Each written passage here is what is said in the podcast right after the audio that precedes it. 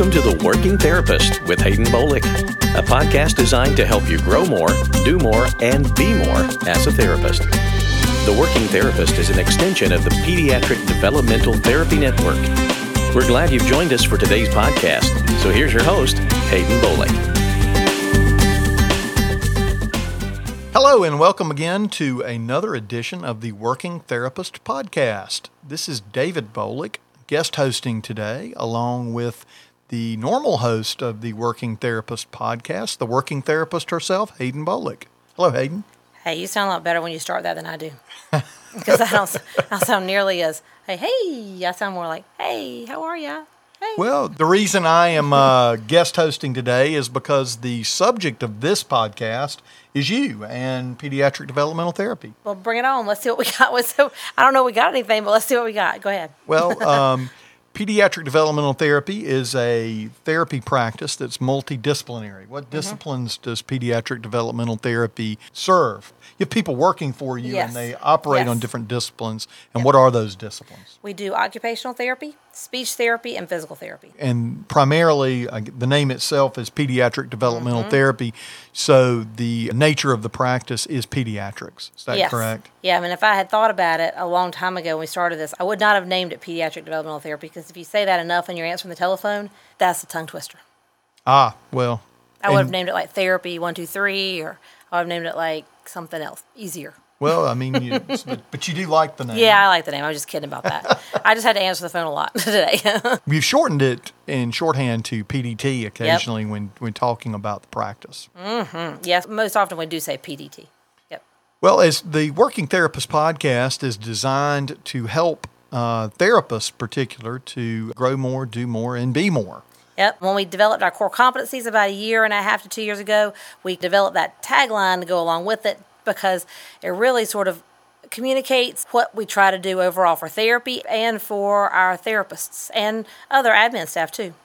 Well, and PDT as an organization has existed, I believe, since 1997. Is that correct? Yes. That's what started in 1997.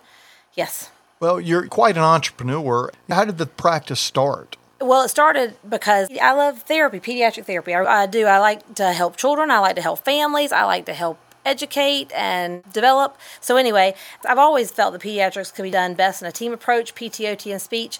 And so, where I was working, it was happening, but the patients and the families always came in to see me, and I wanted to try therapy sort of in a different way. And so you decided to launch your own practice in 1997. I did not because though I was an entrepreneur, I had any kind of great plan. Just the fact that I thought pediatrics could be done a little better than where I had been working. So that's why I started. But I didn't have a grand scheme plan or big like, oh, I can do this and this is what's going to happen. I just thought, hey, we can do therapy different and better. Well, when you started PDT, hmm. you then started, from what I gather, with nothing. That's right. Well, I mean, yeah, you were there. Sure. yeah, we didn't have squat de- diddly. Describe what I think there was nothing a squat diddly. know, describe what jumping off that cliff looked like. Well, I mean, I was at work one day at one place, and the next day I wasn't working there anymore. And so, not because I was asked to leave, because I left voluntarily. Let me clarify that. But I just literally, on the way to the first house, because I didn't have anywhere else to do therapy but in a home, I drove by Target and bought a, no kidding, a potato head, because I also had squat diddly means also no money. But I bought a potato head, six ninety nine, a thing of bubbles, ninety nine cents, Play Doh, again less than five bucks, and I think a couple books. And I put it in a Target bag and took off. And took off, and you went and uh, served your first patient. Yes, and I got ringworm at that house, but yeah, I served my first patient. Because Is that one of the hazards of a pediatric therapist? Well, yeah, and also a hazard is listening to a teacher who's been working in Raeford for a long time tell you to put straight bleach on it. But that's another story, though. But moving on. well, that first visit to the home led to the eventual creation of a small office. Yeah, it did. And so we decided that to be credible, you needed a place to put your stuff when you're done, or, you know, it makes you seem more credible. To me, working at home, working out of your car, all that seems very, very natural and normal and kind of just what you do because you have to go to where the patients are. But I realized you really needed a home base. Well, particularly in 1997, I think things have changed a little bit from the working at home type process. But in 1997, uh, therapists and other therapists expected you to have a, a home base. Yeah, I think so. It just makes you seem like you're a thing. Well, you were a thing. Well, I mean, but yeah, exactly. I kind of like attribute to my one of my supervisors when I was in graduate school. It's been a really long time. It's like not what you know, it's what they think you know. Uh, front door makes people think you know more than maybe you know. But I thought I knew it anyway. But yeah, well, that first office I think was three rooms. uh huh. Just a little tiny office, three rooms, but it was perfect. It really had a waiting room, place where we could do our billing because at that point, you know, we had paper medical records, and then two therapy rooms. That was it. That's all we needed. And you saw and treated children occasionally there in the office. all the time. I mean, well, there, homes, daycares, anywhere between Fayetteville and, at that time, Montgomery County. Ah, wow. And Montgomery County from Fayetteville is about an hour and a half drive. A long, long, long way. Yes, but probably about that. I think so, yeah. About an hour and a half or two hours, maybe, depending on where you are in Montgomery County. Now, at some point after you launched your solo practice, you decided to employ additional therapists. Mm-hmm. And about how long after you started as a solo practice therapist did you go before deciding to employ someone? Interesting enough, I didn't really know how it would work. I really did not have a kind of major scheme or game plan. You know, I mean, the referrals came pretty fast and furious, and I was busy quick. And I'm not afraid to work hard, have never been afraid to work hard, and wasn't afraid to them. And I really just have a passion for pediatrics, so of course referrals came, you know, fast and quick. And we live in a needy area for that. So probably what Let me- July to yeah, well, let me- January. let, me, stop you there before we go on to the employee. What do you attribute fast and furious referrals to? Hmm. Well, you know what? I don't think anybody's ever asked me that question. I just think, well, I think I've always cared about children. I try to bring my A game every time I see somebody. And some days I do a better job of it than others, but hopefully I always communicate to parents or to whoever is there that I'm giving it my best and I'm trying to help their child. So no matter in what situation, I hope to make whatever is happening better. So, as a recommendation to other therapists out there who are listening in, what piece of advice would you give those therapists to develop the ability to at some point get referrals fast and furious? If therapy isn't anything that's personal, and if you're not authentic and honest, then you really don't have much of anything. I think, you know, if you have a passion for it and you're excited about it, it's going to be automatic. So, and you'll get a lot of referrals because you care about what you're doing. People ultimately, parents, caregivers, other people, ultimately, you're there because there's an issue and they just need you to help their person. Yeah, and you didn't just start your own therapy practice without having some experience under your belt either.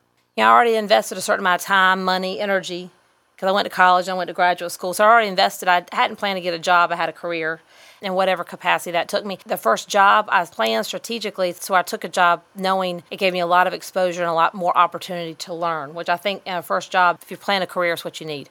And so, that piece of advice you would give, would it be fair to sum up to young therapists who may be listening that when you first graduate from school, don't expect to know it all and seek out a place where you can learn more and a place where you might have that opportunity to grow further?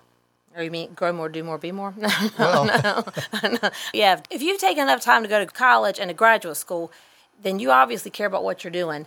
And you need to find a job that's going to help you develop yourself as a therapist and a professional. You might be a great therapist, but you could be a lousy professional. well, You know- let's talk about that. How would you define a good therapist? Well, you're asking some tough questions. Um, a therapist that looks at the whole situation.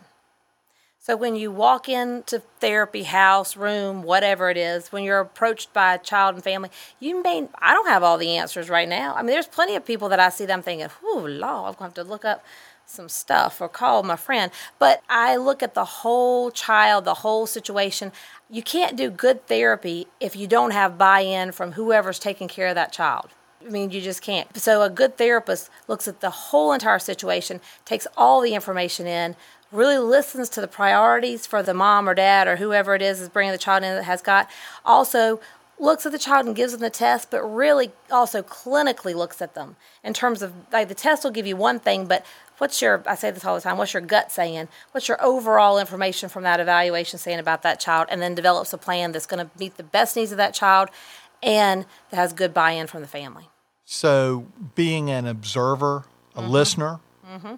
Those are key qualities, would you say, oh, uh, to a good therapist? And it's part of our core competencies. Listening is one of them, communication is another one, continuous learning is another one. So, yeah, all of that requires all of that. You have to decision making you've got to be a good listener to be a good therapist and you have to look at the whole child and i think when you first come out of graduate school therapists out of graduate school are so focused on therapy therapy therapy and they're one little area and nobody tells them when you're in graduate school that you got to look at the whole person.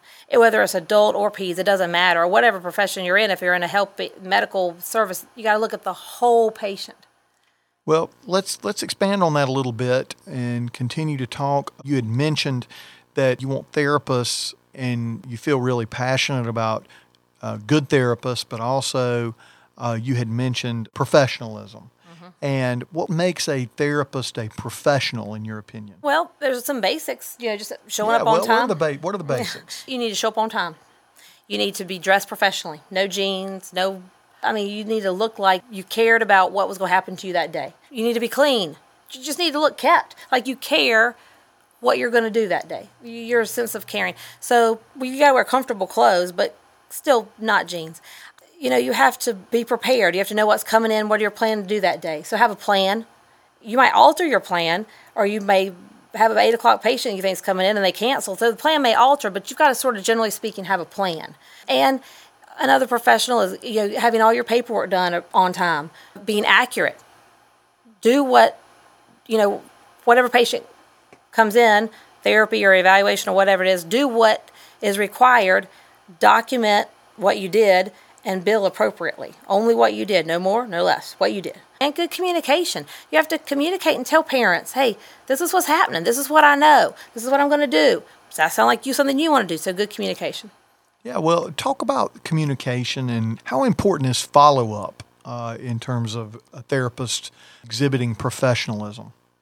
Well, I kind of treat it, and I say this a lot of times, but you know, it's kind of like one of the rules at our house. You know, if you touch it last, you deal with it, and I mean that. I mean that in a good thing. Once I see a patient, they are my people. They're mine. It's my patient. So I'm going to follow up, and I'm going to carry it out. If so, if I'm the one who's doing the eval, but I'm not necessarily the one that's going to pick the child up for therapy, I'm going to make sure somebody's picking that child up for therapy. And so, even if I've done the eval and I have a full schedule, and I don't have room to pick them up, I'm going to make room until somebody gets room. Or I'm going to have a plan ahead of time of who's picking the child up for therapy, and I'm going to communicate to them. I'm going to write an eval. I'm going to make sure the referral source gets a copy of that assessment because the referral source sent me their patient. So they cared enough about their patient to number one, recognize a problem and to get potential help for that problem. So I need to tell them, hey, thanks for sending me this patient, and here's what I think needs to happen.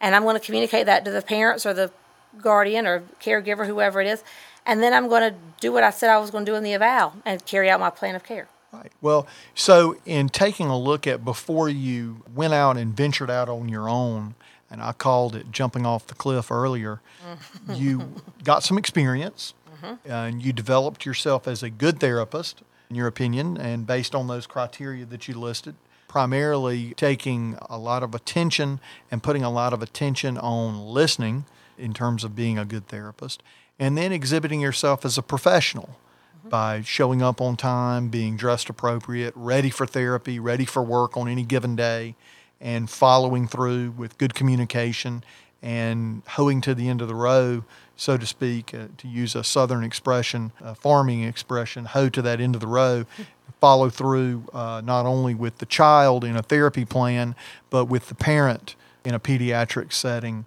so that the parent understands what it is you as a therapist are doing. Mm-hmm. Yeah, exactly. I mean, it's I sell this to people all the time, and you know, it, it even sounds funny saying it to you right now because you hear me say it all the time. But you know, I just as a therapist or any therapist, we just drive the train. We make the plan, we drive the train. The real progress comes from what happens with that child when they're not in therapy. So I make a plan and I say, okay, parent, caregiver, you on board with this? and they can say yes. And then I fully expect that parent to hold me accountable and I will hold them accountable. So if they don't understand part of the plan, I fully expect and want them to say, What in the heck are you want me to do? This doesn't make any sense. But I also will hold them accountable and be like, okay, well, we these are the three things we said we're going to work on. How'd that go? And if they don't really know, then I'm thinking they really hadn't bought into my plan. So maybe Yeah, I need to alter my plan. What are some techniques that you would recommend people use to get parents and caregivers to take lessons learned during a therapy session and follow through in the days or weeks or whatever time frame between therapy sessions are so that they actually gain some additional usefulness out of the therapy session?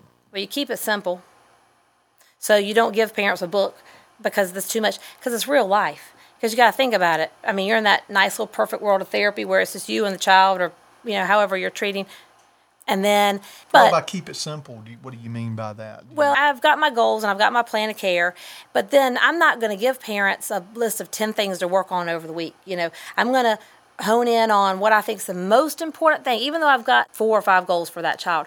I've still got in my head sort of where that child really is and the most important thing I want them to work on that'll get them successful because I want them to be, it doesn't matter what age they are, I want them to be successful.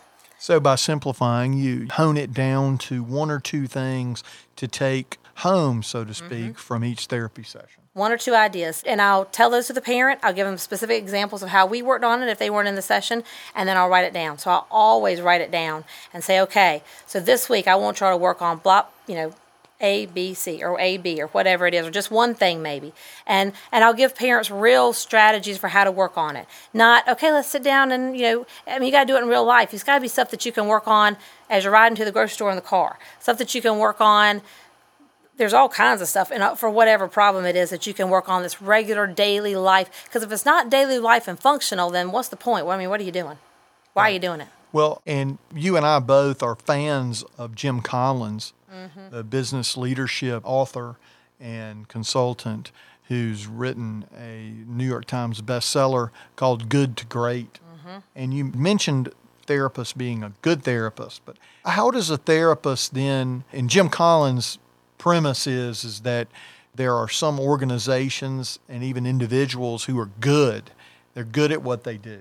They, um, you know, are able to feed their families. They're, if they're an individual, they are profitable. If they are a corporation, but there are other organizations which transcend what maybe numbers or folks looking in from the outside would say are good. They transcend that goodness to greatness. Do you have some ideas about how a therapist in particular can go from being good to great? well i think because therapy is so personal and you're dealing with people i think you got to work on it every day. You know i mean i think you got to care. You have a passion for it. You got to always want to learn. Always really when i say all right our taglines grow more do more be more but you really have to constantly push yourself because it's easy to sort of get stuck in a rut. It's easy to sort of do the same types of things in therapy. It's easy to pull out the same kinds of stuff but you've got to continuously self-evaluate yourself and evaluate the child. And i have other people sort of check in behind me And other people like who? other therapists. I met a therapist at a house this past Friday, and she was going to get there a little bit before I did. And I had seen the child for a couple times by myself without her. So I'm training her to do this certain type of therapy. And I told her, I said, well, You're going to get there about five minutes beforehand me. So I said, This is a good opportunity. I want you to go in and I want you to ask the mom, Hey, haven't been here in a couple weeks. This mother knew the therapist. So what's Haden having you work on? What are your main things that you're working on? And I told the therapist, I said, you're doing this because if the mom can tell you, oh, okay, Haden's saying work on A, B, and C, then we'll know. And then you, then therapist, you can say to the mom, well, how did that work out for you this past week? Well, if the mom can tell you a couple things, because the therapist already knew by my daily notes what I was going to work on, what I've been working on, and what instructions I'd gave, given the mom. And if the mom could give her those things and tell her how it worked during the course of the week, I had done a pretty good job of communicating to the parents. But if the mom's like, I have no idea and I don't know what we were doing, I haven't done a very good job at all. So I constantly have people, when I say check behind me, but that's sort of kind of holding me accountable. I want to see, am I communicating clearly? Am I not? Uh, Does this plan make any sense? Is the mom bought into it? So that's sort of one example of sort of striving to keep growing, doing, being more, you know? And that's one of your core competencies is continual development, and commitment to continuous learning. continuous learning. And Yes. so you you want to you want to learn yourself too. Well, and I think you can go to a class, but you know, I need to learn how is my message getting across? Am I tailoring my message to best meet different families and what's important to them? Have I assessed the situation correctly to say this is really what this child needs to get better, and this family is really bought in? Well, we've really sort of dove into some, we were some, some some interesting uh, topics in terms of therapists and what you see as, as good therapists and, and pulling on your experience. I want to jump ahead and sort of get back into the game, so to speak, about PDT itself. Okay. You had eventually hired a therapist. How long after you sort of started your own therapy practice did it go before you ended up hiring a full time therapist to work with you? Let's see, I started in July. It was February, March before I hired the first therapist. So let's say six months. Mm-hmm. Six months on your own, and then you hired a therapist to come to work for you. Mm-hmm. And that one therapist came to work for you, and that led to the hiring of another therapist, Mm-hmm. Yes. and yet another therapist. Mm-hmm. And eventually, that three room office got to be too small. It did, yes. So then we moved to another location that had a couple more therapy spaces. And I think at that point, too, we added PT. PT Oh, being no. physical therapy. Yeah, no, you know what we did? We rented the office next to us. And so, and then we added physical therapy. And then we moved from that office to one bigger spot with terrible parking, though. I don't ever, I don't know why in the world we picked that spot. Terrible parking, but a decent PT space, really. So we stayed speech and PT for a while before we finally added OT, which was a few years into the whole process. And once you got the three disciplines together, then you grew to a larger practice space. We did. That's when we moved into Oliver Street, and we still are there at Oliver Street now. So, and we've expanded on the building, but we, that's when we moved finally to Oliver Street. And so uh, the practice has been thriving for the last uh, 16 years. 16 years, man. And, and today, from that first trip to Target, where you bought the Mr. Potato Head and the bubbles, today there are how many therapists working for pediatric developmental therapy? We have, I should know the answer off the top of my head, but I never do because I always think about people as people, not as numbers, but about 30 therapists, 35, if you count our part time, like our contract therapists, which about 35, 36 people. Okay.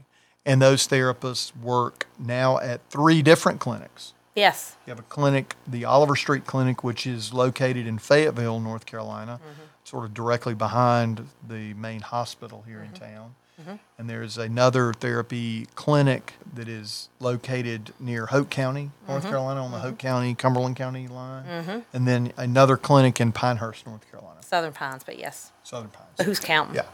Pinehurst, And that's uh, Pines. in the Pinehurst Avenue, I think is It's. Pinehurst Avenue, yes. And those clinics have thrived and have been staffed with therapists now for the last several years. Yes. Yeah, exactly. You're right. And what do you see for the future of pediatric developmental therapy? Well, I think to me, more does not mean better. I think the future for us is honing our processes, our procedures, investing in our current staff and therapists. You know, we'll add therapists as the need arises and all that, but I don't have any brand scheme to add another clinic site. I mean, if that's what we need to do at the time, we'll do that. But right now, I don't have any big plans for that. Education is a huge thing for me, continuously helping our current staff educate and grow, helping therapists educate and grow. I'd like to see some maybe more advancement in that area, more continuing education classes that we house on site, but really just making our group as good as we can make it, being innovative. I mean, in my opinion, you're not going to find any place that does therapy better than we do. I mean, you're not going to find it. We do PT, OT, speech the way pediatrics is supposed to be done, and, we do it real well. how- how's the practice organized? You're organized, I think, in teams. Is that correct? We do organize in teams because somebody got real smart. Yeah, I think it was your idea actually. But anyway, you know, like in kindergarten, if you sit at the red table and red table says go line up, you stand in line up. So here, if it's the orange team, you have a meeting on Tuesday at three. Well, the orange team shows up Tuesday at three. I mean, it's been ingrained since kindergarten. So those are our people. We're good with that. We are organized into four different teams and with team leads who manage their site and their teams, kind of like their own little company inside of a company, you know, sort of. It helps prevent us from getting so big that people are just a number. I think of people more in terms of like teams. So it just keep things very personal and, and small, even in a relatively larger organization. And you have four teams. Is that correct? Or We do, Four four. teams. And one team, you have a team specific administrative team. Mm-hmm. And what is that administrative team responsible for? Well, billing, referral intakes, authorization, HR, all the admin side of the house for a therapy practice. And when you say admin side of the house, you spend a lot of time with different therapists, not only who are here in Fayetteville, but you talk to a lot of therapists across the country. And pediatric developmental therapy does some unique things in the sense that there is a full administrative team that helps therapists and assists therapists with scheduling Oh, yeah, yeah. and follow up with scheduling and billing. And following up with referrals and communicating with referrals and billing, yeah. And that administrative team is dedicated to supporting the therapists who are uh, sometimes literally on the ground, but on the ground helping treat the children. Yeah, well, and that way the therapist can focus on the child and family, not on getting the right authorization. I mean, the therapists have to be accountable and responsible as well, and they need to know about it, and, and we do educate our therapists on all that process, but they need to focus on their kids and family, number one, and then, but I mean, they need to understand about, they need to bill accurately, make sure the child is authorized for their insurance, all that. So you've got an administrative sport team, mm-hmm. and you have a team that is based out of Fayetteville, Yes. and then a team that is based out of the Westgate Center, which is on the Cumberland County, Hoke County line. Yes. And then a third team of therapists that's based out of Southern Pines. Mm-hmm. You got it. And each one of those teams has an experienced therapist who is the team lead. Right. You got it. And how's that working? I think it's working great. I'm blessed to have the team leads that I work with. I'm blessed that we have the therapists that we have to work with us, the admin staff to work with us. I think it's going great. To paint with some continued broad strokes, let's talk a little bit about a new therapist who might be interested in coming to work at pediatric developmental therapy and what you would expect from a new grad coming in, for example. Well, number one, I sort of expect them to have chosen the pediatrics versus adults. Not that there's anything wrong with adult therapy, but you really just can't know it all. And so you have to pick. It's too hard to do both. And I hear a lot of new grads saying, well, I might want to do adults or I might want to do peds. You got to pick. Uh, some people would disagree with me about that, but I feel pretty strongly. So, number one, pick pediatrics. Number two, have a passion, excitement for learning and wanting to learn. For you're talking about a brand new grad now, right? Yes. Um, so just knowing that their first job is they're going to be expected to learn, which means that sometimes you don't have everything set up just like you want it in terms of your job. If you've worked for 20 years, you can sort of start to pick and choose your schedule a little bit more and sort of say, okay, I'm really good at this and I love this type of therapy and this is, I can do it, but I'm not my most favorite. I don't like to see new grads from right off the block say, ooh, yeah, I really don't want to do that in terms of therapy. You owe it to yourself to try it all you might love it. How do you know? You know, you need to be open and excited about trying all different types of therapy. And I expect new grads to just say, I always like to know what can you offer us. I mean, I know what we're going to do for you and be excited about that, and we're going to do a lot. But I need to know what are you going to do for our, and not us, not necessarily PDT as an organization, but our little people. Because I mean, once a little person's in with PDT, they're my little people, and I feel pretty territorial. I mean, I'm protective of our little group, and so I like to know what they're going to offer our kids. So to wrap up, um, you've been blessed and lucky, as Mm-hmm. you said, to work with some good therapists and some great therapists. Great therapists. We wouldn't be where we are if we didn't have the good therapists we've had. and have. Those therapists are also professional. And uh, in addition to being good and professional, uh, having a good sense of adventure is is another asset that you have in a lot of the therapists that work here at PDT. That's a great way to put that. I'm gonna start using that. A great sense of adventure, but it really is. I mean, you have to be excited about it. It is a sense of adventure because, yes, that's a good. That's a great way to put it. Yeah, I wish I thought of that. I'll start using it. All right. Well, great. Well, this that wraps up, I guess, another uh, episode of the Working Therapist Podcast. Today, I have been the lucky co-host of the podcast. I'm David, and we're here with Haden. Yeah, thanks for doing it. It was kind of nice being on this side of it. I like it. Okay. Until next time. Thank you. Thanks. Thanks for joining us for today's edition of The Working Therapist, an extension of the Pediatric Developmental Therapy Network. If you would like more information regarding this podcast or would like to get in touch with us for any reason, visit us on the web at www.pediatricdt.com. That's pediatricdt.com.